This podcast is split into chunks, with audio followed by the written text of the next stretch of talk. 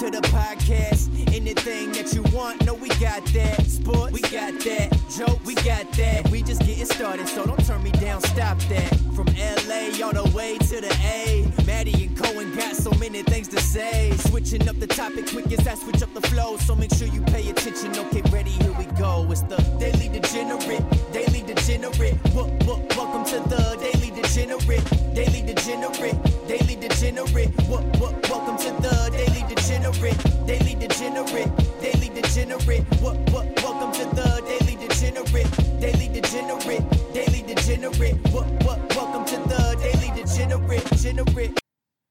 Ladies and gentlemen, good evening. How's it going? This is episode 122 of the Daily Degenerate Podcast. I am your host, Cohen Hughes, coming to you live from the Degenerate Studios in Smyrna, Greater Metro Atlanta, Georgia.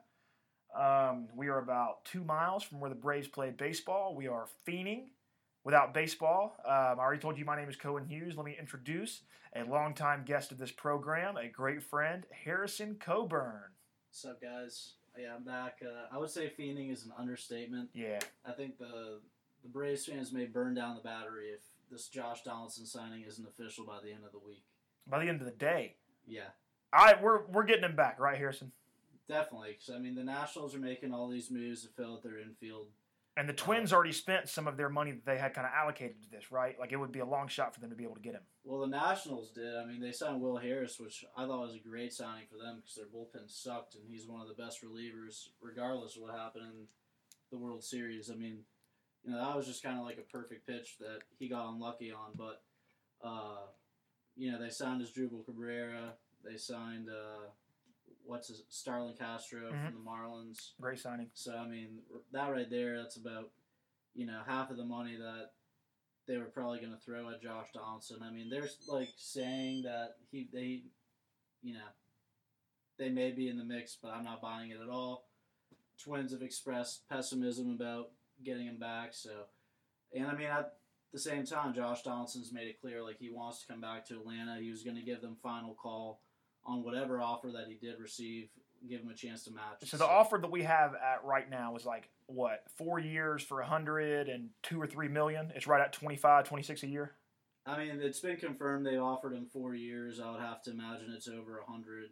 There hasn't been like a any sort of number that's really been thrown out there, but you know, just based on the contracts that have been out there, based on the fact that you know a couple teams are out, you know, that would seem like that's around where the price tag's at. Probably somewhere between 100 and 115 million for the four years. What really makes me sort of weary, and I because you talked me down from a ledge, I think three or four days ago, whenever I hit you up about it, um, we expected as Braves fans because he knows that he prefers Atlanta. We know that he would give us final call. We know that last year was, in, in my opinion, one of the top two years of his career in terms of being a baseball player. Um, I'm a little weary that as soon as we offered the four, he didn't take it. Is that just him trying to milk out more money? It could be. I mean, for all we know, you know, he could be vacationing right now, and he's just not in a rush. I mean, you know, it's not like it's February yet. There's no reason for him to jump at it yet. And we are our timeline is skewed because this stuff is happening earlier and earlier every year. We're not even making Yeah. it to the winter meetings yet before guys are, are dropping the dime. I mean, there's really no advantage of him not taking that deal unless the Braves said, "Hey, look, like we're giving you a deadline because otherwise, you know, we're going to go sign Marcell Ozuna and make a trade or whatever." You know. I just don't want to get cut. That's my thing. I just don't want to sit here and fiend over him and you know he he draw out this long process and then we're stuck with our dick in our hand late in the off season and there's really nobody else like Mike Moustakas that we would be a great plan B that he's he's not he's gone already. You know like Yeah, I, I'm surprised. I thought after Rendon was gone, it would be just a matter of days Mhm. until Donaldson signed. He's kind of waiting it out, but it's close though. It's close. but that's fine. I mean, you know, for all we know, uh, the Braves are just kind of maybe they were just playing the long game, like you know, making the Nationals wait. Mhm. And, and and I know that we have the the Braves Chop Fest coming up in, in in late January. So for all we know, they're going to wait until a fanfare event to announce it. You know, like because the Braves are into that kind of thing now. Like the corporations and everything. I would I wouldn't be surprised if they waited until a, a, a big fan event to announce something like that, or, or, or, or like a big day, like an event. I had like a dream like probably four or five days ago, and it was at like I was at the Josh Donaldson press conference, but like I was, you know how dreams are, like they're totally weird, like. You know, I was like in an arena, but then the next thing I knew, like I saw him like on the field in like a uniform. Mhm. He was standing next to like Freddie Freeman and Dansby Swanson. They announced all at the same time that they had extended Dansby Mhm. and extended. Good. Freddie Extend Dansby. I love Dansby. Donaldson. So, I mean, if that happens, you heard it here first. Yep. I had the premonition, The premonition, Uh, the that's so Raven moment. This man Harrison Coburn did it. but we'll, we'll I don't I don't know about all that, but I, I do think Donaldson will be back. So Me too. Me too. After how events have transpired, I'm a little wary that he hasn't signed yet. But um, it's between us and two other teams. You know, like I I think that we have the best shot, given that he played here last year and enjoyed success here last year. I don't think that he wants to go to the AL to go be a DH somewhere. Um, I think he's shown too much promise as a third baseman, even late in his career like this. So I think it makes the most sense for him to be back in Atlanta, and um, I think he's a pretty logical guy. Yeah, and the nice thing, the reason I'm not so worried about the four years is I think about halfway through this contract with a new bargaining agreement, National League will have a DH most likely. So, you know, second half of that deal, he can DH. I would love to see. Um, I'm not going to say I would love to see a DH because I think the DH is a dumb position. Um, I would like to see them switch to the same mode of play, though. I, I don't. I, don't like that. agree. I don't like that one league has it and one league doesn't. I would like to see the American League adopt pitchers hitting, or I'd like to see the Nationals adopt DH. You know, like it would. It would be. It's it, it's kind of like the dumb thing of between college rules and and, and, pro, and pro rules in football. We want to see it on the same playing field so we can actually see what we're really getting with teams and players. So I just think they need to even it up no matter how they do it. I, I 100 agree percent agree with you on both fronts, uh, baseball and football. But yeah, I mean, you know, I don't care either way. It's like you know, everybody has a DH, everybody doesn't. But at this point, I'm just kind of leaning more towards just have the DH because you know, watching pitchers, it's almost kind of a waste of time. Like I'm all about like old school baseball, like, Bunting and getting guys over. But yep. like, okay, what are you gonna tell like Nelson Cruz and Edward Edwin Encarnacion at the end of the year, and like the teams that paid them is like, oh well, you can't, you, you're just gonna have to retire. Like, I'm not, I'm about creating jobs. I'm not about taking them away. You know, that opens up 15 more jobs for guys to extend their careers. and it does. And, and and these guys are usually um, fan favorites. They're usually big name pros who They can, can hit who, who can hit really good, but because they've gotten so old and fat, they can't really play the field no more. Thank you, Kat. Yeah, Cohen's kind of just jumped on the studio booth here. Yeah, the studio booth is now filled with Kat. Yeah, Let's see if she can sit still. I think she has a take. Yeah, have she got a hot take. I think she's going to tell us how Josh Donaldson is going to re-sign Yeah. for three years and the cheap. Yeah, she just said that she had the same dream about Dansby and Freddie. Oh my God, it's it, it's it's becoming worldwide. But um, that was just a little Atlanta talk to get us started off to the episode. Uh, for those new listeners who may not know, Harrison is um, second in charge. I, I, he really created the place, but he is um, second in charge at a very popular site now. They just now got on Bleacher Report. What two months ago? Uh, I'd say it's probably been like a year and a half now. No, for for Bleacher Report. No, Getting- yeah, it's It, it's been on there. yeah, it- it's been on there for a while now. Well, my sense of time is always flawed, but Harrison um, helps run eight, uh, Sports Talk ATL. It is a really popular. They actually now have passes to go to Hawks practices and Braves practices and press conferences. So um, they're really growing. They're really getting good. I'm glad that he took the time out of his busy schedule to come do um, the podcast with us. Says he likes doing it, but we're going to test how true that really is by how we keep inviting him in. Yeah, I mean, I keep coming back, so I don't know why, but he does. I'm, I'm like that. I'm like that clingy ex. I just keep coming back. Kitty, come on. The cat, the cat is over here, is over here going wild. Go, my girl. We love you. Go. See ya. Wow, what a fucking bitch. This, all right. Well, our, our first order of business is to review the college football semifinal games. Um, both were not very good. Both were very eventful, but both were not very good. I enjoyed personally the Clemson and Ohio State matchup. But first, we will talk about how Oklahoma just absolutely got annihilated by LSU. They had what 52 points after the first possession of the third quarter. Um, it was it was it was close when it was seven seven in the in the beginning of the first quarter, but after that, LSU ran away with it. Yeah, I mean, I'm an Alabama guy, so obviously I was sad that they didn't make the playoff. But yeah, I was pretty happy when Oklahoma got in because I thought it would be a team that, you know, could actually at least like compete. Yeah, you no, me too. I 100% agree. We know that we were we knew that they were gonna lose, but like I thought that they could at least like put up a decent fight. I didn't think it was gonna be like a a Washington or a Michigan State No. seed, you know. But I mean, I think if anything, that just showed how strong LSU is. So I mean, Oklahoma, yeah, maybe they weren't as good as we thought, but they're still a great program, one of the best teams in the country. Had one of the best players playing quarterback. Yeah, have have the best wide receiver, maybe second to Jerry Jeudy. Yeah, they got smoked.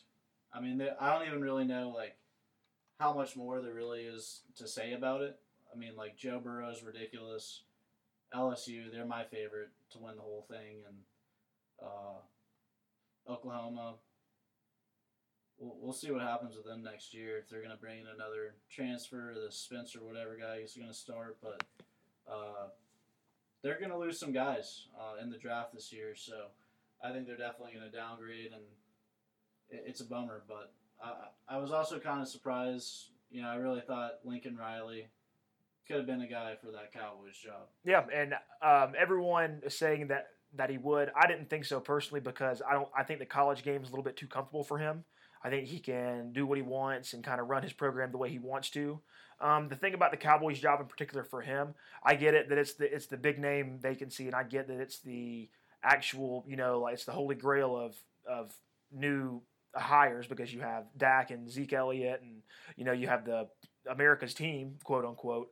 So that that the rumor had some smoke to it, but I think he's too comfortable in college, and I think that the NFL game he's not ready for yet. I think that uh, Cliff Kingsbury fell in the same category, but he is brave and he tried to do it anyway. And, he, and Cliff Kingsbury didn't have a bad first year or anything. It was just you could see the obvious limitations and the inexperience.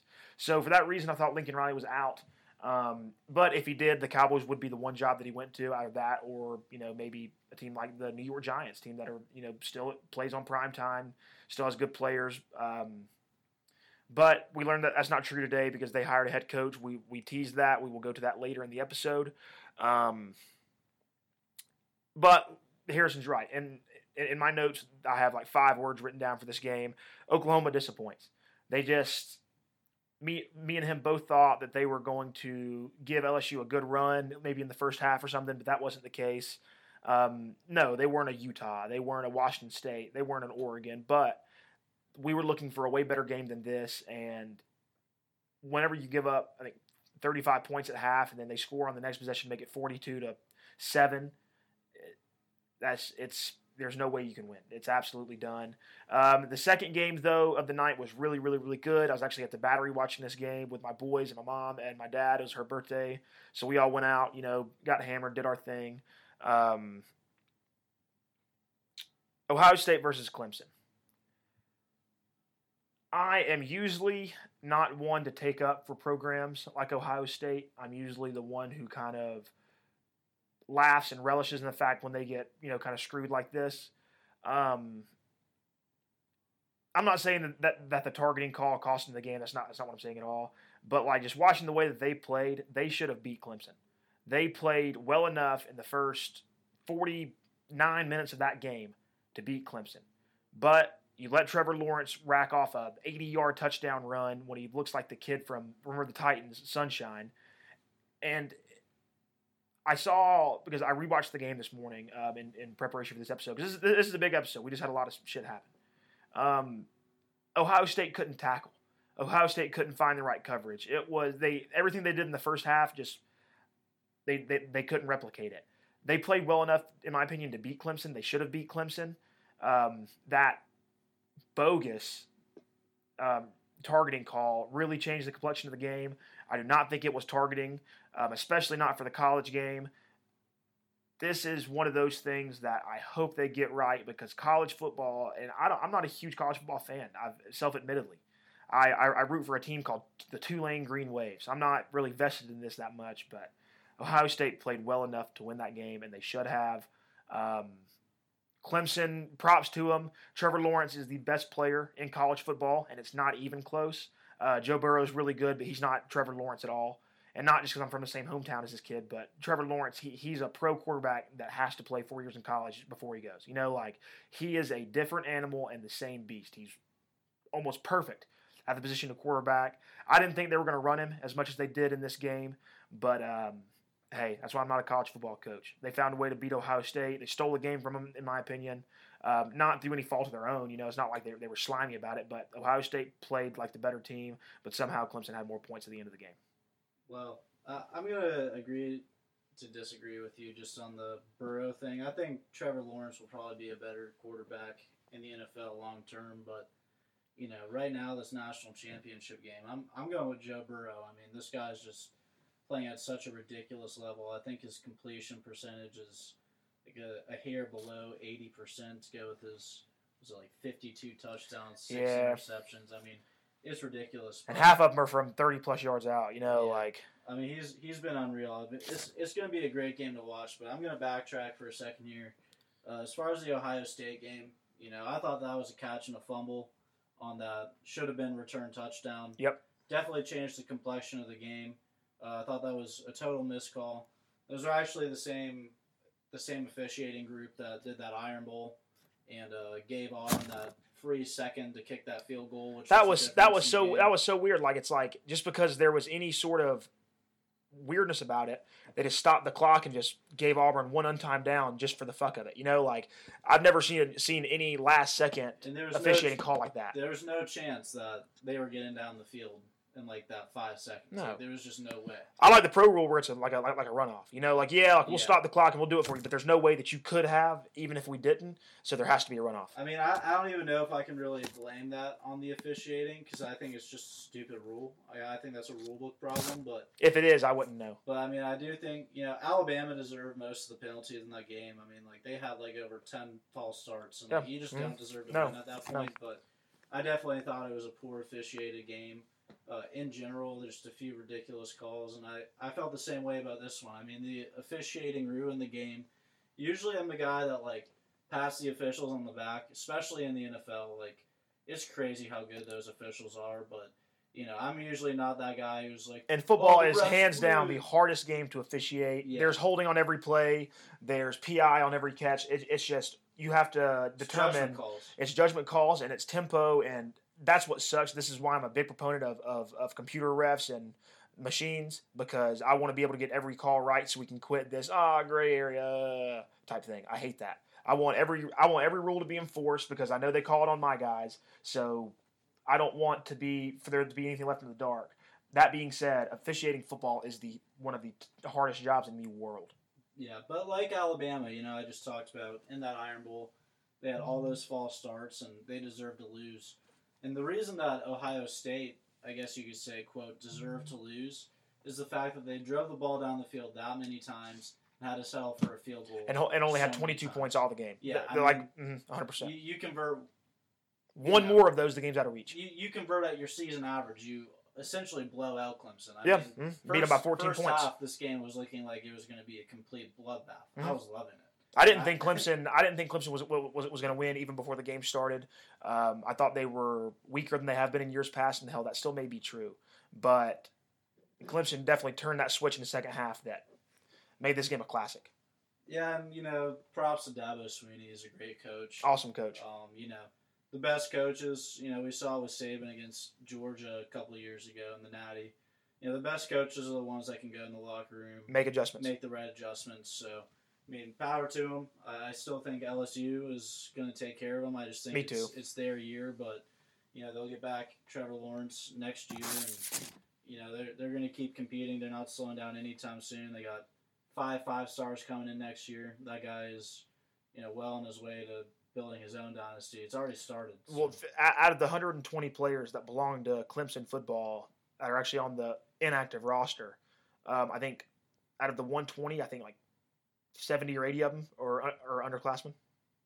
Yeah, I mean, you know, I, I believe it. There's, they just lost so many guys last year, and you know, statistically, their defense was just as good, even though you know they may not have as flashy of NFL prospects, whatever. But um, you know, they got it done. Um, definitely props to them. Uh, I think both teams probably deserved to win. I mean, I really thought Ohio State got shafted. I could but- agree with that. but uh, you know, when you don't convert in the red zone And what against a team like that, and as as and this is a, a little bit of backtrack. This is a little bit of you know kind of coach speak right here, but and, and, and this is what, why I'm interested in, in, in coach speak like this because they do make some great points all the time.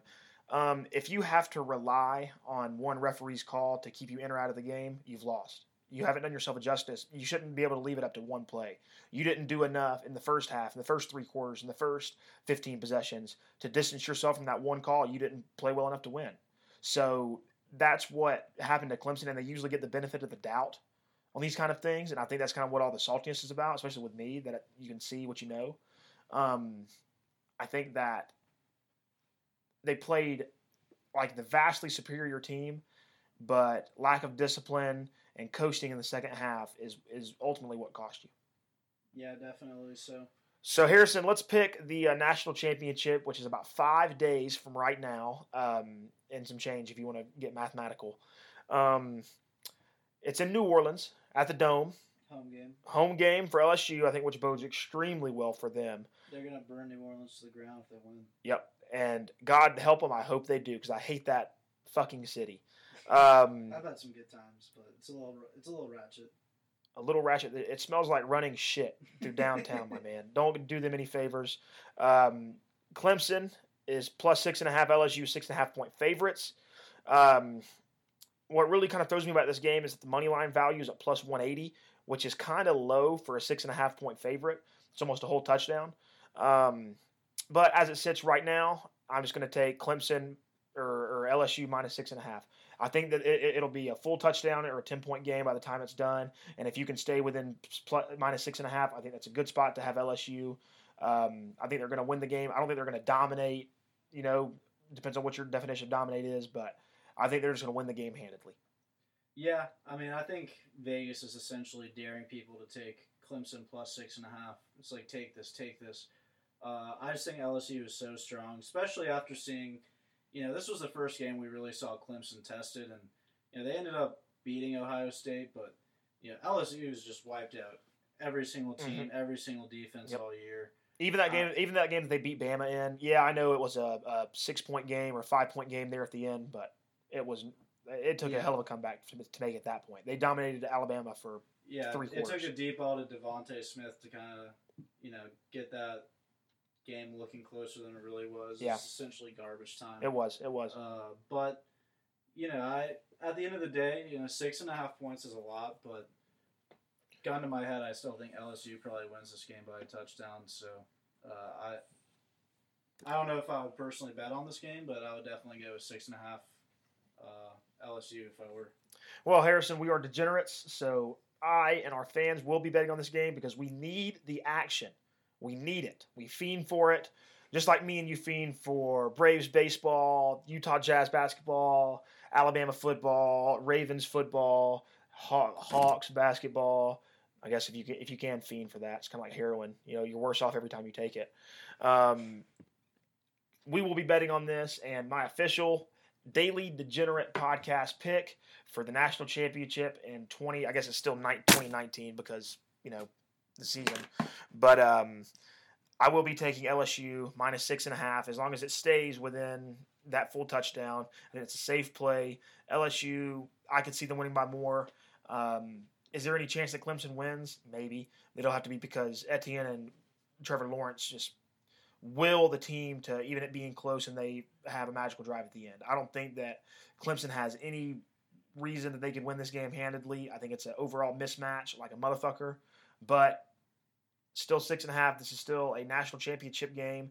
We saw we thought the same thing about Bama versus Clemson a few years ago. The Bama was going to wipe the floor with them, but turns out it was the opposite way. That Clemson actually wiped the floor with us. So, you know, it is what it is. We will be watching next Monday at eight o'clock. Um, I want to assume it's on ESPN because they've had a lot of the college games this year.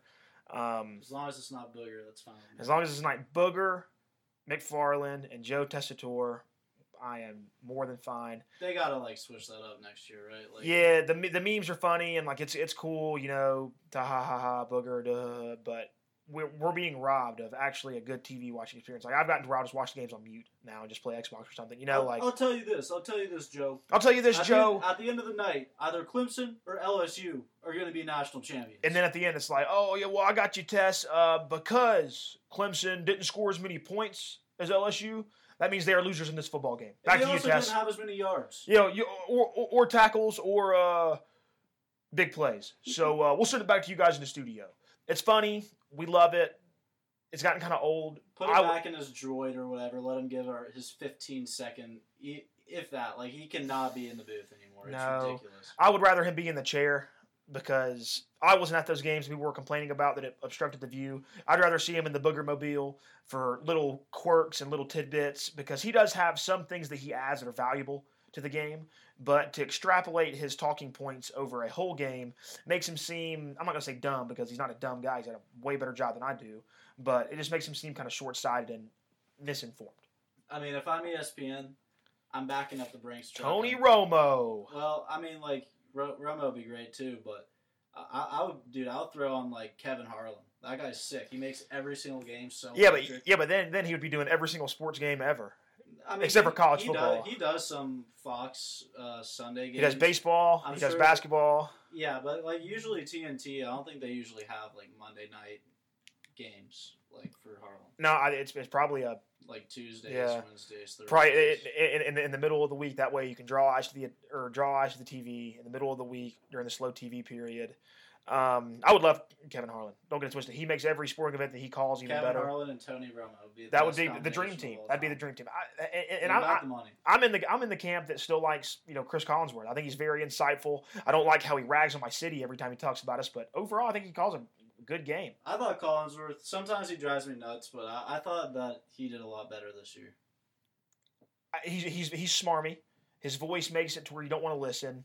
Um, but I think if you just read what he says and listen to what he says actually with, with substance, I, I I think he's good. I think he's really smart. I don't I don't think people will realize that he I think helped co-found uh, Pro Football Focus, which I think is a good metric that um, that that certain stats are measured on. Yeah, Uh, I mean, I take them with a grain of salt, but I think 65, 70% of the time, they're really good They're useful. indicators.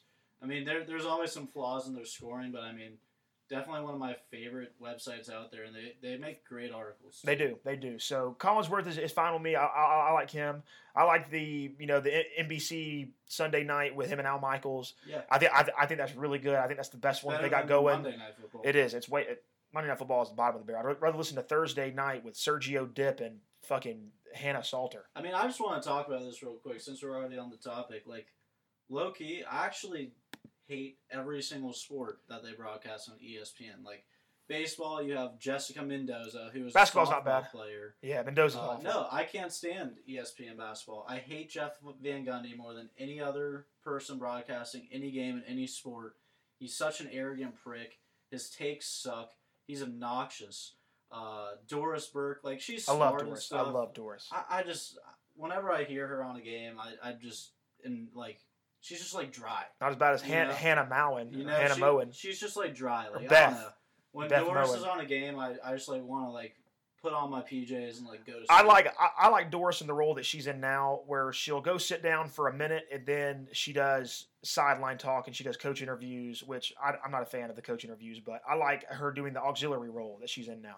And like Mark Jackson, I think he may be even like worse than Yeah, I'm not a fan of Mark Booger. Jackson. Like Mark Jackson, just oh my god. I think he's Him so, like, bitter. Together. I think I he's- those games on mute. Yeah, I think he's so bitter that like he he didn't get credit for some of the success that Golden State got. That he is just like he's just the most bitter dude. He just doesn't add anything of value. He just he just wants to see the NFL or the NBA just not look good, you he's know. pissed that Steve Kerr was a better broadcaster and coach. And coach, both both things. Um, Steve Kerr was a good broadcaster, man. Yeah, I, mean, I- I I- disagree with a lot of his stupid takes on things, but he was a great broadcaster. that's that's how I feel about Chris Collinsworth. I, I, I- I think that sometimes he he says some things that are out of his own ass and that he knows are just to get kind of hot take looks. But I think that he's really good in what he does. I think he's really studied. I, th- I think he's a true professional. Yeah, they, they got to do something about Monday Night Football. They will. Joe, Joe's like whatever. Like they can replace Booger. Yeah. And, like I like get Tess. He's somebody bad. really good, and he can you know he can stay. Like you know, I think would it be better if they probably went with two new guys? Probably, but I mean, I think Joe's fine. Yeah. But Booger, man, like it's, it's just not Monday Night Football to me. Like It's not. you know, like I didn't really appreciate Gruden enough until he actually left. Mhm. Man, like I, I missed the Gruden Monday Night Football. Yep. Like, that guy was a complete nut job, but at least he made it like entertaining. Yeah, he did. He did. Boog is entertaining, ironically. We laugh at him. We don't laugh with him. Like we laugh He's, with he's Gruden good because for we Twitter. I mean, yeah. Oh, he's awesome for Twitter. And the Facebook comments on any ESPN post are absolutely outrageously funny. But Do you think he gets like pissed when he goes home and reads? oh, it has to be, dude, because he like it, it's so overtly mocking him. He has to know it's bad. Like he like it's not like oh this is lovable kind of Michael Scott type shit. Nah, this is actually they're laughing at me. Um. Good segue into NFL. We just played Wild Card Weekend. It was a very entertaining Wild Card Weekend. great wild card week. I was two and zero on my picks. Um, I picked. I I was actually zero and two on Saturday, and then two and zero on on Sunday. I picked um, in that first game Bills money line. They should have won that game. They got absolutely screwed on the opening second half kickoff, where they where the Texans returner just straight didn't call fair catch and just tossed it back to the referee. And he said no, like he was doing the no motion at him. And as soon as he tossed it on the ground, the referee backed up and threw his hands up. And whenever the Bills jumped on it, he called touchdown. That was kind of like uh, what what was the game like the last few weeks where I think it was the Cowboys. They said instead of deferring, they were like, Yep, "Yeah, we'll the, the Dak, Dak said the wrong It's thing, like but they gave it to him The anyway. refs are just like, yeah, We know what he meant. We're, just gonna fix it. And and and they did the same exact thing, which I appreciate where their head is coming. I appreciate the the, the thought so process. the. There's so much Like, on- this is a playoff game. If you do, you're damned and if you don't, Mhm, I would I would have been salty if they would have gave it to him in some way too. But when it comes to it, this is again When my, you got money on it. if, if I had money on, on the Texans, I would have been pissed. But you know, um, they. It's one of those things to where, yeah, you're damned if you do, you're damned if you don't. But this is why I'm so adamant about the robo refs and the machines and the computers because if you were just to get it to just a, a flat rate, just hey, the rules are the rules, there's no wiggle room. It would be a rough transition. But once you were able to play playoff games and rules are rules, the Bills would have had a touchdown, and by the rules, they should have had a touchdown. It was he just threw the ball on the ground like that's you just have to be the most prepared guy in the league, and that's why Bill Belichick is so adamant about special teams is because you have to be the team that makes the least mistakes. Yeah, I mean, you know, I can't really. As I said, you know, I kind of gave you my takes. Like, there's so much on the line. You're damned if you do. You're damned if you don't. Um, but it, was, it also boils back down to like, you know, if you leave that room for error on one play, one call. You know, Josh Yeah. Allen came back in that second half and he sucked. Oh, he And he I'm, was. I'm not a Josh Allen fan. I am all. huge. I'm a huge Josh Allen fan. I'm not. I think you know I got a lot of respect for him being able to like grind out as many wins as he did. I'm actually a big fan of the Bills. I think Sean McDermott is one of the best head coaches in football. But I mean, at the end of the day, this guy, you know, thirty percent of the time he'll like throw some absolute dime, and then the other seventy percent of the time it's like the most inaccurate. Something that makes your head seen. shake. Like, somebody needs to like send this guy the memo, like, "Hey, dude, like you're playing football, not rugby." yeah. Like, yeah. Mistakes, mistakes actually cost you, my man. This isn't a fluid, you know, Yeah. time clock. I mean, you know, he's fun to watch, I guess, just because he's reckless, but I don't want him as my quarterback. That was uh, the second half of that game on Saturday evening was perhaps one of the most immature displays of football that I've seen from a good quarterback in a while.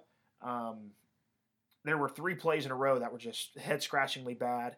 Um, where he, he on it was a second down where he had, um, no, it was a first down where he had a, a curl route that he that he sailed over the guy's head. I think it was Cole Beasley, uh, or no, I think it was John Brown actually. And then there was a second down where he where he you know tried to do the the toss back or whatever that was just bad. And then um, on, Yeah, on what was that? third third and short, It's it's like it's not like it was like the last two seconds of a game. no, it was he still had five minutes to go. Like, Yeah, like, like he maybe could have gotten the ball back if they just would have taken their field position and kicked a field goal. I mean, he, he got lucky that that ball. They, yeah, no, of course, of course, that his man kicked it out of bounds. Um, and then and then the third down where he just as soon as he was in the shotgun and took the snap, just started to run backwards. And it's like, dude, like you're on like the 30 yard line right now. Like don't take a sack and get yourself out of field goal range. Ended up getting tackled right on the logo. Took himself out of field goal range. Had to punt the ball back to Deshaun Watson, and you Yeah. you you saw what happened. One Like, of it- the rare games where the teams were playing so bad that it was, was just a good game, yeah. electric. Mhm, yeah, You know? I loved it. I mean, I was amped after that game just because I'm a Ravens guy. I thought we were going to get the Texans. I well, you know, I thought the Titans had a chance. I wasn't one of these Patriots. I But- was. I was like, okay, like, you know, we, we get to play the Texans. That's basically like a bye week, and then the Titans won. So that, that takes us to the next game. This one was a, it was a good game. It was like a boring good game. This Titans Patriots. Yeah, if It's like one touchdown in the second half. if I were to describe to you, and I, I didn't think this was going to be the way it went.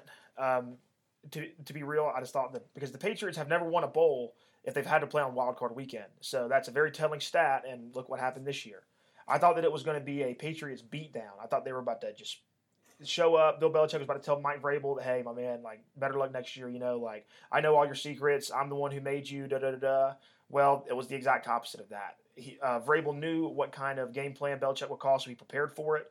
Derrick Henry ran the ball 34 times, 182, and then a touchdown. Um, he he ran the whole last two minute drive by himself. Um, Tannehill played played really good. He, he had the one pick, but it really didn't hurt him there at the end. Um, he he did he his role was perfect because he did what he could do, and you didn't give him a role big enough to where he could make a game losing mistake. You let him march up and down the field in the middle of the field, and then Derrick Henry started and finished drives for you. That's the way that the Titans should run. I've said this even with Mariota forever, ever, ever, ever. I, Derrick Henry is one of those guys who doesn't really, we can't really see him being extremely hurt. He wants every carry in the football game. If you he were, has to have it. if you if you ran the ball hundred times, if you asked him by preference, how many of those how many of those do you want to be run run, run plays to you up the gut? He would say hundred. I mean, that's how he won the Heisman Trophy, and it blew my mind that the Titans try to do like this timeshare But with Dion Lewis. for, like, oh two oh three my years. god. It's like, dude, Derrick Henry is like one of those guys. You got to feed him. You Feed him until- it un- until he- until he says to quit. And I mean, look, you know they managed the clock really well by running the ball so much with Derrick Henry. That Vrabel using kind of like that loophole in the clock at the And I end of that hate that. game was. I mean, yeah, you hate that, but like it's It's it's, a still rule. genius. It's and you know what? Who who better to do that to than Than the originator of. Rulebook himself, Yep. Bill Belichick. Mhm. That was a hey, fuck you. And it was kind of, it was it was uh, awesome and, and funny to see how mad Belichick got when he exploited it. With Bill knowing that he did it five weeks earlier to the Jets. Yeah, so I mean that was cool to see. I actually thought that the Titans were going to win this game just because uh, they've been so hot. Derrick Henry is finally coming into his own, playing at that Heisman level he was Mhm. in college. AJ Brown, uh, he's turning into you know one of the elite receivers in this league. I mean Ryan Tannehill's been great. Uh, my biggest thing is you know I think this Ryan Tannehill thing it, it's working for them. Uh, I kind of wanted to pick your brain about this. Uh, you know, he's a free agent this offseason, and so is Derrick Henry, actually. Uh, if it's me, you know, a lot of people, I know they're talking about extending Ryan Tannehill, blah, blah, blah. I wouldn't. Yeah, don't you think you should just franchise tag him for a year and see, give him one more You year? see if he can he can replicate the play for one more year at at least something to. close to the level. That would be the most pragmatic thing. But knowing knowing Tennessee, I would think that they would they are going to extend Tannehill and then franchise tag Henry, and then Henry's going to get mad and he's gonna, he's going to leave the next year. That he I can't. think I think they'll franchise Tannehill and give Henry the deal. they should. That, that, that's what they should do. But I mean, I Derrick know if- Henry is their identity. Of course he is. Look, when- you hand him the ball fucking forty times in a playoff game and it absolutely works. What that, Against that- the best defense in the uh, league. against the best defense in the league, um, it's it, it's almost be a no brainer. And I think that the fact that the Titans came in with a game plan saying, "Hey, the Patriots cover extremely well. They're the best coverage team in the league. They don't play the run as good as they cover though. So why are we going to let Tannehill throw more than 16 times? We're just going to hand the ball to Henry and see if they can tackle his big ass." And they couldn't. Well, if, if you think that there's a big decision for the Titans to make on Tannehill, let's go to the opposite in the spectrum. Was that Tom Brady's last game for the New England Patriots? Of course not. I think that think so? I think that is, and if I'm wrong about this, this is a hill that I'll die on because this is just what we've seen and, and, and what I know. I think that if you think that Tom Brady will ever play a snap of football for any team other than the New England Patriots, I think you hadn't been watching the NFL for the past what 19 years, I mean, 15 I years, think whatever. the only way he doesn't is if the Patriots don't want him back. I feel like if they don't want him back, he's still going to be like, well, I said I was going to play to 45, so I'm playing until I'm 45. Uh, the only other team I could really see making sense for him would be the Colts, just because they have such a good line to keep him protected. Yeah. Uh, they could probably go get him another receiver to go along with T.Y. Hilton. I mean, I think they would have to to kind of have to lure him there. I do think in reality he probably will stay, but I think the Patriots are definitely going to have to make a move to get him another playmaker or two on offense. Obviously, you know, he didn't have the playmakers. Tom Brady used to be that guy who could turn your average Joe into into a Pro Bowler. who who turned countless lacrosse players into Yeah, I mean, above average receivers in the league. And Wes Welker were nothings. They were nobodies um, until they played with Tom Brady. But now you're seeing the complete opposite. He's 42 years old, uh, and he's still a great, you know, probably the smartest quarterback in the league. But he also can't really throw the ball more than 10 yards anymore. Nope. So they got to go get him a couple more weapons. I mean, Belichick's smart. They can still win. Uh, they just won the Super Bowl last year. They still got a great defense, but you know, they've got to go get somebody. I mean, hey, maybe maybe AB will be back. He says he'll only play with Tom Brady. Hey, I would love to see it. Everyone's heads would explode. Um, I think actually AB's next move is to fight Jake Paul or Logan Paul, whichever. Like one, one- like one of the little YouTube streamers, the same one that single this week. Did you listen? It was interesting. It's probably no more white bitches, fuck Robert Kraft, whatever bars, you know. Actually, I don't really think there's much profanity in there. Really, There, there may have been. I can't remember. I just remember the song. Uh, it did not receive a download. I'll put it to you guys that way. okay. Um, no, uh, AB, I don't think is ever going to play it down in the NFL again. But to Uh. answer your question, um, no, Tom Brady will never play for a different team. I think he will be with the New England Patriots until his dead corpse is scooped off the field with a shovel, Like Peyton Manning. like Peyton Manning. Um, we'll talk about Sunday's games. The Vikings beat the Saints again for the second time in the last three years. They have lost to the Vikings in the in the playoffs. Last year was the was the divisional. This year was the wild card weekend. Um, Drew Brees did not show up to this game. Alvin Kamara did not show up to this game. Latavius Murray played better than Kamara. I think the only offensive player that showed up to play this game was, I guess you could say one and a half. Half Michael Thomas because he, di- he didn't really show us as much as he could have. But Taysom Hill was the only guy that showed up. He played every It position multiple times. It was a Taysom Hill game. He almost did enough to keep him in it. Um, Brees missed throws. Brees had a fumble. Brees had a pick. Um, and Saints fans, I'll go ahead and tell you this. That last play was PI. 100% PI. A thousand, uh, 100% PI. But when Marcus Williams is hand fighting with him and it's the last play of the game in OT when you've already, you know, kind of not played your best game, it's going to be hard to get that call. It was 100% PI. That's not the reason you lost that game. You lost that game because Drew Brees had two turnovers and you couldn't activate anything on offense except for Taysom Hill. Yeah, this was the first game I saw Taysom Hill.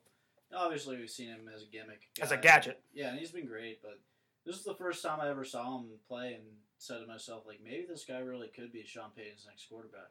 Like, maybe.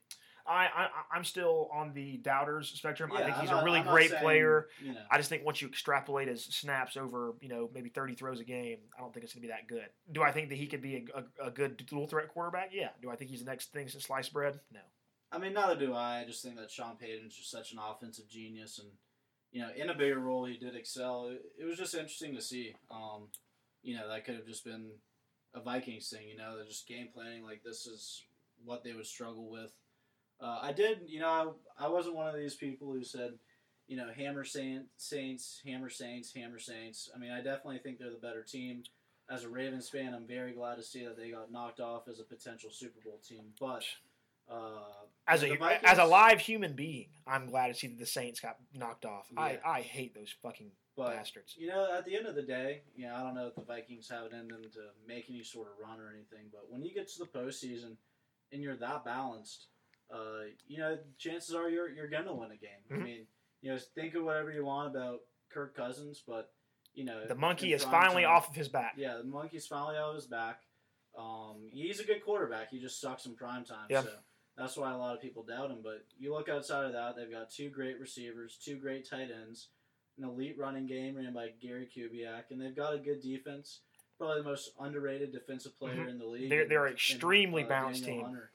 Um, Extremely balanced. yeah, so I was happy to see it. The only thing that pissed me off was seeing my boy, and I love Stefon Diggs, but like the fact that they were winning this game and he was bitching about not getting the ball. It's like, bro, you're winning a playoff game right That's now. That's just Stefon Stop Diggs, though. So selfish. He and, and, and to me, and maybe this is cherry picking, but the vibe that Stefon Diggs gives off is kind of like a Julio Jones vibe. Is whenever they say shit like that, they're not being detrimental to the team; they're just being, you know, gamers. But I mean, he like basically requested a trade at the beginning of the year because he wasn't getting the ball. Like, like I get it. Like he wants the ball, but at the end of the day, like whatever game plan you're going with today, like it's working.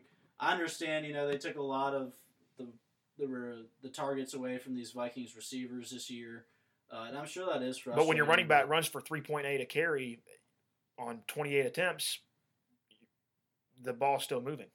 So like, I, I love Stefon Diggs, um, but you know his attitude problem, frankly, is why he's not on the Ravens. I mean, he went to Maryland. He wanted to be a Raven. He went into his meeting with Ozzie Newsome, literally said, "I know y'all are going to draft me, so I'm wasting my time being here." And they didn't draft him. He fell to the fifth round, even though he was a stud in college. So definitely an attitude problem there. I just thought that was really crappy to see. It's like you know you need to be in it more for the team than yourself here, bud. And and I, I, I agree with you. I'm sure he is in it for the team. He just needs to find the right way to express it. Yeah. Um, I don't think that it's Still detrimental or malicious in in in what he says. I I, I think it's kind of like Julio and OBJ. It's you they they want more targets because they know if they do get more targets, the offense will move at a higher clip. And I think that that that, that macro in terms of macro, they're thinking of the team, but their their message is wrong, their delivery is wrong. Um, I thought that Stefon Diggs' problems with Kirk Cousins early in the year was not going to be detrimental to the team. I think that it was him telling everybody as a whole to wake up. And whether or not that was the right message, I don't think he he meant it to be maliciously or had intent for it to be bad. But um, it worked. Whenever they started getting you know both threats involved vertically again, look at how much better their offense is. Um, let's talk about the last game. The Seahawks beat the Eagles in the Injury Bowl. Um, Carson Wentz went out in the very first quarter, had thrown four pass attempts for and completed one for four yards. Um, got knocked out of the game. What and what I thought was an extremely dirty hit by Jadeveon Clowney. If you're trying to tackle someone and bring them to the ground while they're already horizontally in the air, um, I think that you wrap them up, put your arms around them. You don't drive your your head and shoulder in, into the back of their head. Um, I think that he should receive a fine for that. And, and, and I'm not usually the one who's out here giving out fines for dirty hits, but that was a malicious hit. That was ill timed. He was already on, on his way to the ground. Um, to try to spike him and drive him into the ground by the head like that is just not good. Um, and with the with, with the lack of points that Seattle's offense could put up in terms of the game flow, the Eagles could have had a chance to win that game if Carson Wentz was still in. McCown did okay, but he, all he was doing was throwing checkdowns and shit. You know, yeah, like McCown's also 80 years old. yeah, and, I mean he was like 18 for 24. You know, like he had he had like good good ass numbers. I mean, in terms of completion percentage and you know that, but he just wasn't throwing the ball down the field vertically, and it was they Sanders and Boston Scott were the only guys that could actually move the ball for Philadelphia. I love Boston Scott. I, th- I, I think that two-headed running back tandem is really good, and I think they're going to be a hell of a lot better next year because of them. Boston Scott's like the new Sproles. Yep. Um, I had I had um, Seattle minus two, which I thought the the line was a little bit tight whenever I first saw it, but kind of watching the game played out, it probably wasn't that tight. Um, Carson Wentz, ah, God, I, I wish we could see him play a full injury free season, but I think the way that he plays hero ball and tries to extend every single play to the 100% of his percentile ability um, results in him getting hurt a hell of a lot more than other quarterbacks. Um, Yeah, I mean, if I'm the Eagles, I'm like firing the whole training staff after this year. I mean, Yeah. you're down to like one receiver. Your QB gets hurt in the playoff game. You got your star tight end pissing blood. I mean, Jesus. I want you to call the um, what's the guy Guerrero, Alex Guerrero, the guy that does TB twelve. Call him and see if you can get him to come in and get your guys right Get because that doctor off Twitter. when God, he has an yeah. or just call Doctor Oz or somebody, my man. You just got to have something good because your players are not healthy. Even in the game against the Falcons, after in week two, you didn't have a real receiver on the roster except for Arcega-Whiteside, Sometimes that just is. happens. I mean, Yeah, oh sometimes yeah, and sometimes your team gets bit by the injury bug, but this is it's becoming more of a coincidence for the for the Eagles now. Yeah. In the third year of this, you know, kind of um, Doug Pederson kind of reign, we've always had that injury negative connotation associated with the Eagles. So I agree with you. It's time to bring in a change. Um, the game was kind of boring once Wentz got out because you knew that the Eagles were done.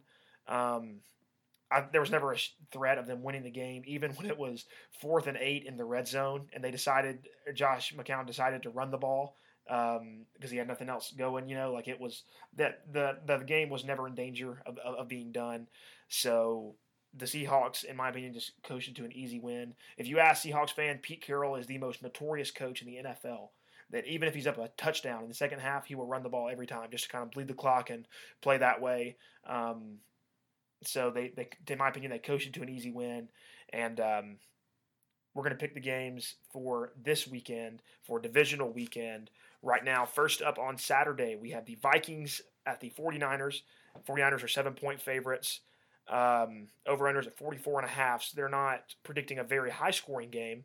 Um, I, I would want to imagine the over is going to hit, but I'm also going to buy a half point back to seven and a half. I'm going to take Vikings plus seven and a half. Let's see. We got Vikings versus uh, Niners. Niners. Vikings money line is at plus 260 if you're into I don't know. really, really, really good value. I mean, I, I, I like the 49ers even though they haven't played that well. That's so I'm not crazy about that line. So I'm okay with taking the Vikings. I think seven points can be a lot for this one, but For playoff games, yeah. yeah, exactly. But you know, I think I'm pretty sure the Niners are getting Kwon Alexander back. Um, I just think this is the type of team. Uh, they're just so good. I think they're going to kind of hit the reset button here now that it's playoff time. You know, got a couple weeks off. Um, Let Kittle get kind of unsore, yeah. kind of let the let the bones rest a little bit. They're better from not playing uh, instead of like a team like New England who's better with playing. I mean, hey, I would love for the Vikings to knock off the Niners. Me too. Um, I'm I'd rooting like, for I'd 'em. like to play a new team in the Super Bowl if we get there. Yeah. But, uh, but yeah, I mean, I, I definitely like the 49ers. We're talking money line. Uh, you know, obviously, I mean, they're It's pretty like heavily minus favored, three thirty, But, but uh, yeah, I like the 49ers in this one. minus seven. I guess. I mean, I'm, I'm pretty.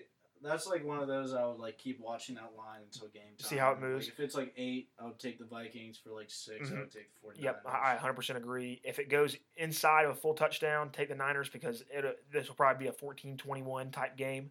Um, so watch how it moves. If it goes any lower than seven, lean 49ers. I'm still going to go Vikings because I'm kind of cheering for the Vikings. So give myself a rooting interest. Uh, I'm, the ne- I'm definitely rooting for them. yeah.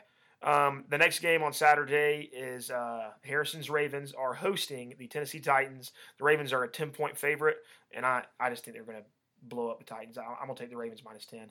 Yeah, I mean, I think the the Titans will give us a little bit of a fight. I mean, uh, the ten points it gives me confidence. Also, the line make Yeah. itself makes me a little bit nervous. Any logical guy would pick Titans plus 10. but I mean, we talked about it last time I was on the show. You thought I was crazy when I took. Uh, and I did. I did I think think you it were was crazy. like Ravens minus 16 and a half? 16 and a half against the Jets.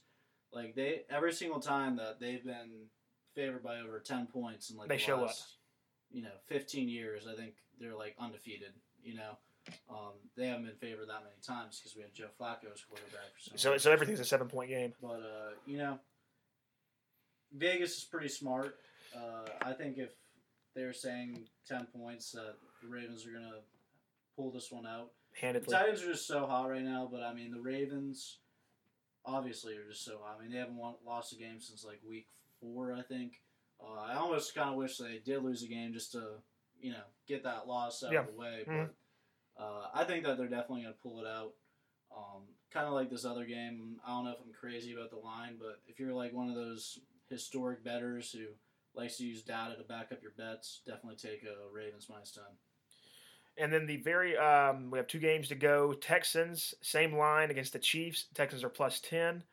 Um, See, I'm taking Chiefs minus ten here. I, think I'm gonna fade you. I think I'm gonna go Texans plus ten. Like it can still be a handed win by still by like by, by nine or ten points, eight, nine, ten points.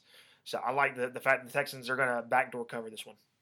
I just think you know took some luck for the Texans to get past the Bills. I mean, I Don't sleep on the Bills now. The Bills are a really good balanced team. I, I know, but you know, I think the Chiefs, you know, they're a little bit more balanced than they used to be. Their defense used to be porous.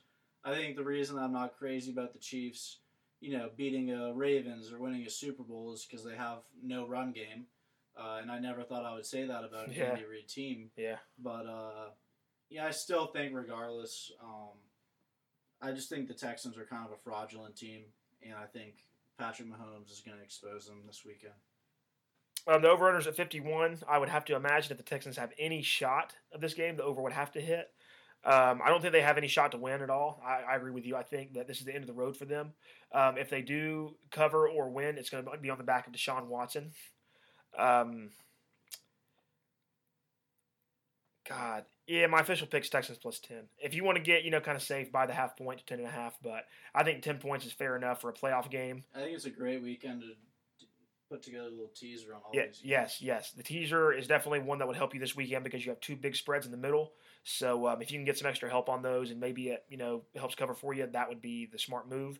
Um, last game we're going to talk about is the Seahawks and the Packers, which will probably be the game of the weekend if you ask if you ask me. Uh, it's going to be the closest line. Seahawks are plus four, Packers are minus four. I'm going to take the um, I'm going to hit the Packers minus four in this one. I think that Russell Wilson they couldn't put up that many points against a bad Eagles defense once you get past the defensive line. Um, and I think that Aaron Rodgers is out for blood, new head coach. Everyone's taking him seriously. He finally gets one of these games at home. Um, I think the last one he had at home was in 06 or 07 against the Falcons. So I'm going to take the Packers to win by four. I think that needs to be a full touchdown, maybe 10 points. Yeah, I mean, I'm going to go with Seahawks plus four just because to me, this game feels pretty evenly matched, even in Lambeau. I just think that this Packers team is not nearly as good as their record indicates. Uh, I realize, I do realize. I could be willing to agree with some, a statement like that. Yeah, like I do realize that Aaron Rodgers only has like two people on that entire team who know how to catch a football. But there's also no denying that, like, it's a combination. Like, is nobody can catch the ball. They've prioritized the run more. But at the same time, I still think he's also declined by a, a decent little margin. I still think he's one of the better quarterbacks in the league, but uh, he just hasn't looked like the same Aaron Rodgers to me all year, outside of maybe one week. Uh, they do have a better defense, but to me, like I just feel like the way these teams are kind of set up, it's going to come down to Russell Wilson versus Aaron Rodgers. And just at this point in their career right now, you know, I'm taking Russell Wilson just because, you know, you're giving me the four points. As I said, I think it's pretty even matchup. To me, this, you know, this could be a money line game in my opinion. I mean, the Packers are favored because Let's see, we got a money line. We you know, got, got uh Packers are minus 200, and then Seahawks are plus 175. Yeah, I mean, you know, if this game were in Seattle, I feel like Seattle would probably be favored by like a point. So Yeah. yeah, I'm just going with the points, and I'm taking Seattle. Um, I'm glad that we differ on a few of our picks. That way we can kind of go back and forth on each other. I will compile these and um, we, we will see who, who did better, like we did for the College Bowl games and the Week 17 that we did. Um, I'll give you guys a little update on the podcast pick 'em. We pick every single NFL game that's played this year, and um, I finished the regular season in first place with a record of 131, 120, and five, which I think is right at like 54, 53 and a half, 54 percent, which is you know pretty good for picking picking spreads. But there were a few that I kind of definitely missed missed by a big shot. Went two and two this week in the playoffs, so now I am 133, 122, and five. So same pretty much record because I went 500. Um, I think Brad was in second place. He roared back in the second half of the season to give me a run for my money. I only beat him by like three or four wins. Um, he went one and three in the playoffs, so I, I, I did gain a game on him for uh, the rest of the games. And then Kuhn was in third, and then TP3 was in fourth. Gus finished in fifth because he just wouldn't really send us his picks. Gus kind of flaked, so fuck you, Gus, for that. Um, the last thing we're going to kind of just tease, we're not even going to talk about it. Um, NFL Black Monday. We're going to have the whole offseason to talk about these kind of things, see how they work out, see what the, the money's work like. So we will um, do more of that whenever the time comes after postseason. But um, the Giants get the Pats wide receiver coach, Joe Judge. I know very little about him, but. I think he is also their special teams coordinator. Is he? And if I'm not mistaken, I think that's the first one that's been hired since uh, John Harbaugh for us. Oh, hell yeah. So, I mean, that's, that works that's good history. For us. Um, I've never heard of the guy. Me neither. Most people have. Me neither. So uh, we'll see, but you know, I'd still rather see a team do that than go after a guy like uh, uh, who's the Mike McCarthy. You know, Yeah. just like a coach, you already know what you're going to get, and it's not that great. The Cowboys hired Mike McCarthy, and. Um, I can't believe they did that. I can believe it, but I, I didn't think that was the direction they were going to go in. Um, I'll, I'll say this: I think that it's a it's a safe hire. I think that it um, tempers expectations to a high floor and a low ceiling. Um, and I think with the right formula, he can make a make the playoffs and win a game. But I don't think that he's like their guy at all. Um, I think that's a bland bleh hire. I just think that's kind of just a regurgitation of old NFL ideas. Yeah, and, and- they'll have to. And even if shit goes well, they'll have to have a new coach in three years just because the locker rooms get stale, the messages get you know Especially repeated, McCarthy. especially Aaron McCarthy. Rodgers hated him. Yeah, when- when you can't win with Aaron Rodgers and, and, and you lose rapport with Aaron Rodgers, I'm not gonna say he's easy to work with, but he can't be all that hard because he does most of the heavy lifting himself. You just stand back there and take credit for it.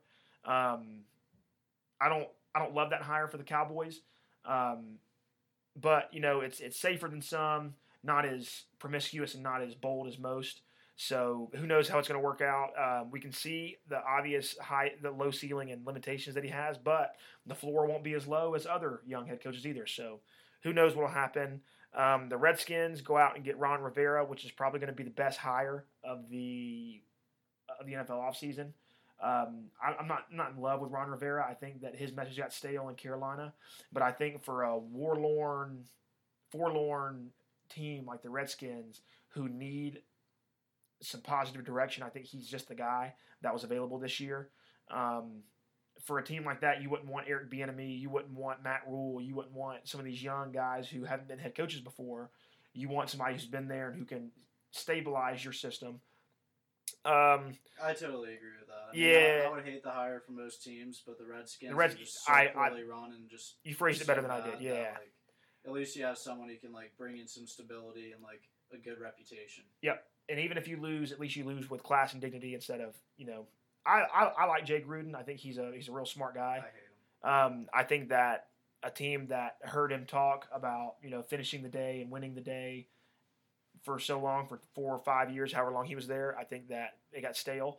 Um, I think Jay is probably the best case for an assistant somewhere else. You know, um, I didn't think Oakland? Yeah, go team up with his brother. It would make all the sense. I mean, I- I, know we hate WWE little scenarios like that where brothers get on the same coaching team and uh, avenge my family. I know that that kind of shit isn't very likely, but um, at, that at, at this point in Jay's career, that's what makes the most sense. Um, speaking of Matt Rhule, the Panthers, Ron Rivera's old job goes to Matt Rhule. Um, I don't know how this is going to work with him never being a head coach before at, at, at this level. Um, I'm not crazy about him at Baylor. I think that he turned the program around. Yeah, I mean, I think people forget that they had only had you know two wins a couple years ago, Yeah. um, He has a good or no track wins record. actually, or whatever. You know, he turned three programs around in the course of three years. So I think this is one of those kind of, I don't want to say like rebuilding, but one of those hires where it's kind of like we're in this for the long run. Um, seven seven years, sixty or seventy million, I think plus incentives. Yeah, I mean, I knew that the Panthers owner was going to do something like this because he's kind of like a Wall Street nut. Like I knew he would kind of go for like and he that. and and he's new too. Yeah. Uh, he so you know he was going to try to take the team in a new direction at the first chance that he could. Yeah, and you knew he was going to try to go like for some guy that was going to be, you know, kind of like a a big gamble. Yeah, You know, mhm. uh, high risk, high reward. Yeah, I I can't. I haven't really seen enough of Matt Rhule uh, to say whether this guy's going to be a good head coach or not in the NFL. But yeah, I definitely think he has a proven track record of turning around some college programs. Uh, I definitely think that he has a good offensive mind. So. I'm glad it's not my team taking the chance, but it'll, I'm definitely Interesting interested experiment. to see. Yeah, I'm interested to see how it works out. And you know, as I said, you know, I wasn't the craziest Ron Rivera guy. I think he's good for a team like the Redskins, but I think if you're a team like the Panthers, uh, I'm it's in my not? division. you know, why not change it up? You know, it was, it was time for a change there, and you know, they're, they're going with the upside play. They'll just be interesting a to good see hire. what they do uh, do at quarterback now. I mean, I'm just happy that there's one head coaching job left because both Only of- one. both of my Ravens coordinators, you know, Wink Martindale, he was linked to the Giants. Looks like we'll definitely keep him. That's a blessing.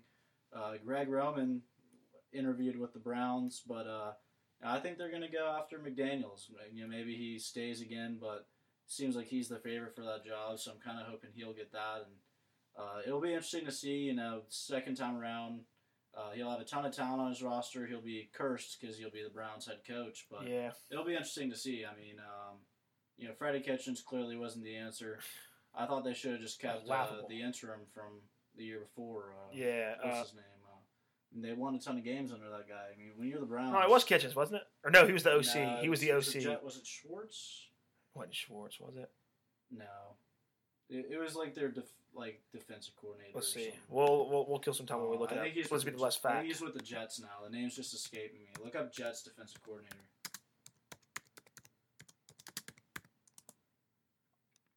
Let's see. Because the Browns' job is the only one open. Um, we didn't think that this morning that the Giants would hire a receiver coach from the Patriots, but they did.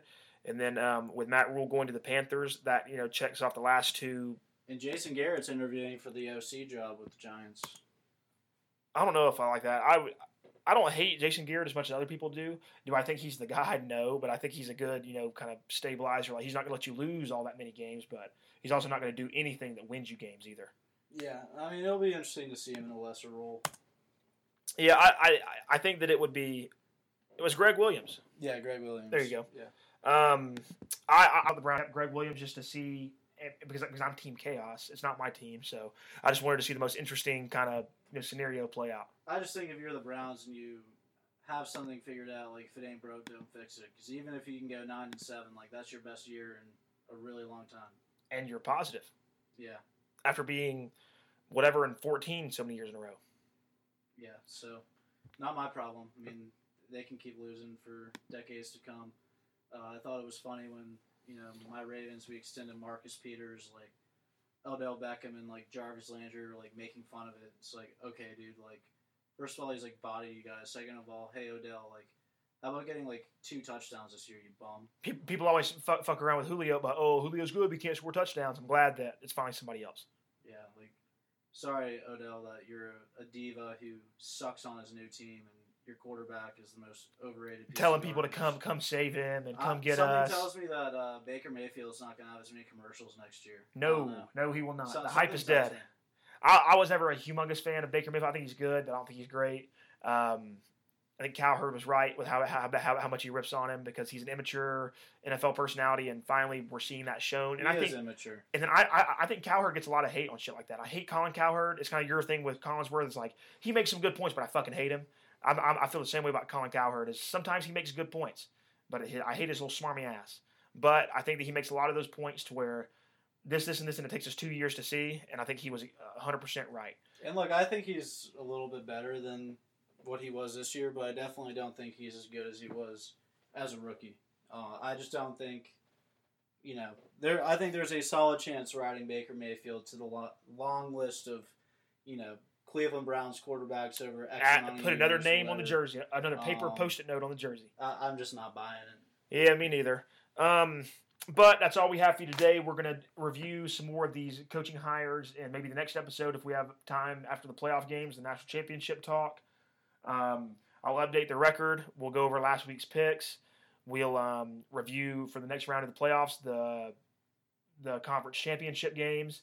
Um, but in my opinion, right now it will be the Ravens playing the Chiefs, and then it will be the Packers playing the Vikings. So, Harrison, The purple Super Bowl, baby. the purple Super Bowl. I wouldn't mind seeing it. Prince would be so proud. We're mad that it's not in, in Minneapolis, but Harrison, I'm tired of talking football. Plug yourself and let's go home. Alrighty, well, if you're tired of uh, talking about football, I will just throw in one last side note uh, for you golf fans. I don't know if y'all watch that Oh God, here he goes again on the golf. in that tournament in Hawaii, but three-way playoff: JT, uh, Xander Schauffele, and uh, Patrick Reed. That was absolutely electric. My boy Justin Thomas came out with a W roll tie. Great Oh. way to start off the decade. It was actually one of the best golfing matches I've watched in a second. Uh, so I just wanted to give a little shout out there. Uh, but you, yeah, you can find me on Wait, Twitter. wait, wait, wait. Before you go, tell us what happened in the Ryder Cup. Uh, the or the what was it? The the one where they they picked teams and then we were Yeah. we were down so bad. it- it's not the Ryder Cup. It's uh, the President's Cup. President's Cup. There you go. Um, Matt Kuchar putted one. I mean, U.S. was down like big time. Like Yeah, because I asked you about it. yeah, like they, they hadn't. You know, it'd been like years since like there had been that big of a comeback. Uh, Tiger Woods played really well. Matt Kuchar sinked a nice putt to uh, ice it for the U.S. on the final day. So uh, it's there's actually low key. I mean, you know, it's kind of the off time of the year for golf, but uh, it's you know I, I like to watch as much as I can, and uh, you know I'm just boring and white like that, and uh, Well, Harrison It's- Harrison it's will play golf. stuff. He'll just watch golf. yeah. I, I've played golf with Harrison like five times, and me and Harrison have been friends forever. Yeah, and he just I he just won't play with me. I mean, I'll, I'll play with you. Like, I actually want to get out there more, but like, I, I'm just like so bad because, you know, most people like who like baseball or like golf, it's because they They played it growing they up. Mm-hmm. grew up playing it. Uh, I found that most people who didn't grow up like playing baseball, they'd be like, "Oh, baseball's so boring." Yeah, that's you Uh, haven't it took me a long time to get into golf because I didn't really try to watch it. And don't get me wrong, it's definitely more boring than all the other sports. But you know, uh, just getting into the game, like I'd say over the past year, you know, I've become like a pretty passionate golf fan. Mhm. Uh, I really enjoy it. I enjoy watching it more than playing because I suck, but I do like getting out there. We should get out there here soon, Kellen. All right, let's do it. I live right next door to a golf course, so you know where to go. Right next to two. Right next to two, Uh, actually. Yeah, you're right. But yeah, you know, if you want to follow me, I'm at Harrison Coburn. That's spelled like Harrison Ford and James Coburn. Uh, and then at Sports Talk ATL. Uh, that's my Atlanta sports site. Uh, definitely go throw a follow on there if you like Atlanta sports. Um, so I appreciate y'all listening. Hopefully, I'll be back on uh, soon. You will. It'll be either this week or next week. I got to have you back on because I have a feeling that your Ravens will be playing in the Super Bowl. So we will have to get a real life Ravens fans perspective and team overview for the year. Ladies and gentlemen, this has been episode 122. You can find me on Instagram, Cohen underscore Hughes, uh, at TDD Pod for the podcast page, um, Facebook, Daily Degenerate, Sports, Shit Talk, Trash Talk, Nation, whatever th- it is. Hit me up and I'll you know, send you an invite to it. We do, we're degenerates on there. We talk shit, post news, do whatever. And um, Facebook at Cohen Hughes too. If you want to follow my personal, I always post you know jazz highlights, Falcon stuff, Brave stuff, and um, whatever else I think is relevant. So I guess that's all we got, ladies and gentlemen. This has been episode 122. Please like, subscribe, rate, follow, post, whatever the hell it is millennials do. And um, we'll see you next week for the episode. Thanks for listening.